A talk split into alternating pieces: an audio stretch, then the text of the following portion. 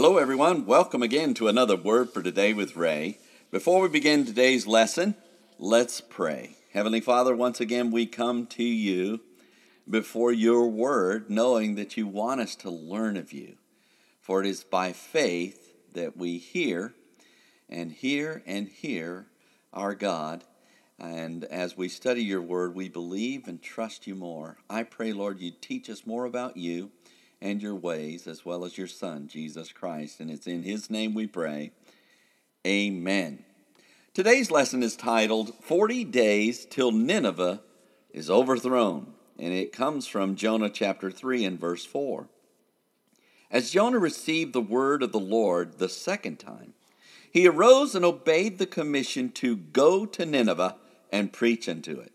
In chapter 3 and verse 4 of this prophecy, Jonah entered into Nineveh and told the people there, Forty days, and Nineveh shall be overthrown, where we read.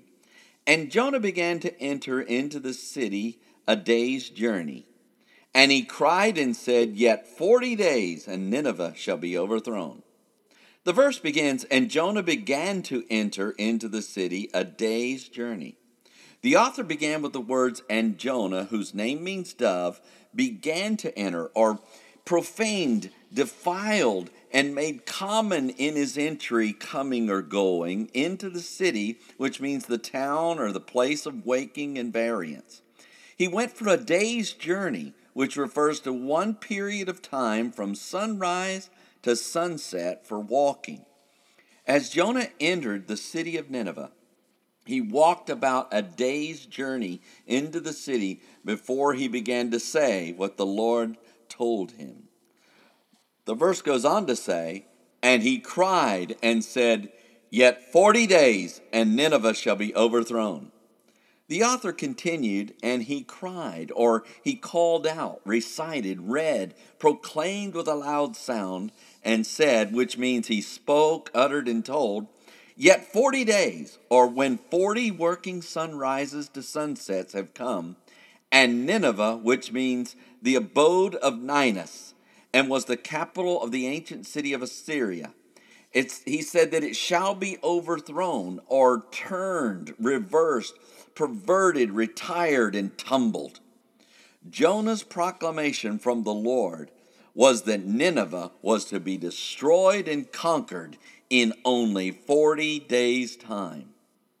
When we think about the words in this verse, we can imagine how difficult it was for Jonah to walk into the thriving city of Nineveh knowing he was going to proclaim their doom. After finally obeying the word of the Lord, Jonah cried out against Nineveh and warned them of being overthrown.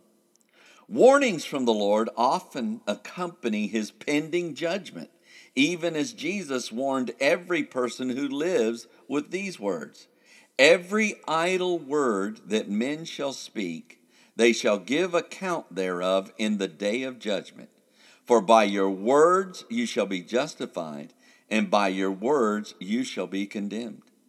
If we have not surrendered our lives to Jesus and asked Him to come into our hearts as Savior and Lord, let's allow today to be the day we receive his offerings and be rescued from the judgment to come. Next time, we see how the people of Nineveh believed God. So read ahead, and we shall join together then. Until tomorrow, there is more. And may the Lord bless you and keep you. May he make his face to shine upon you and be gracious unto you. May he lift up his countenance upon you and give you peace as you continue to study His Word.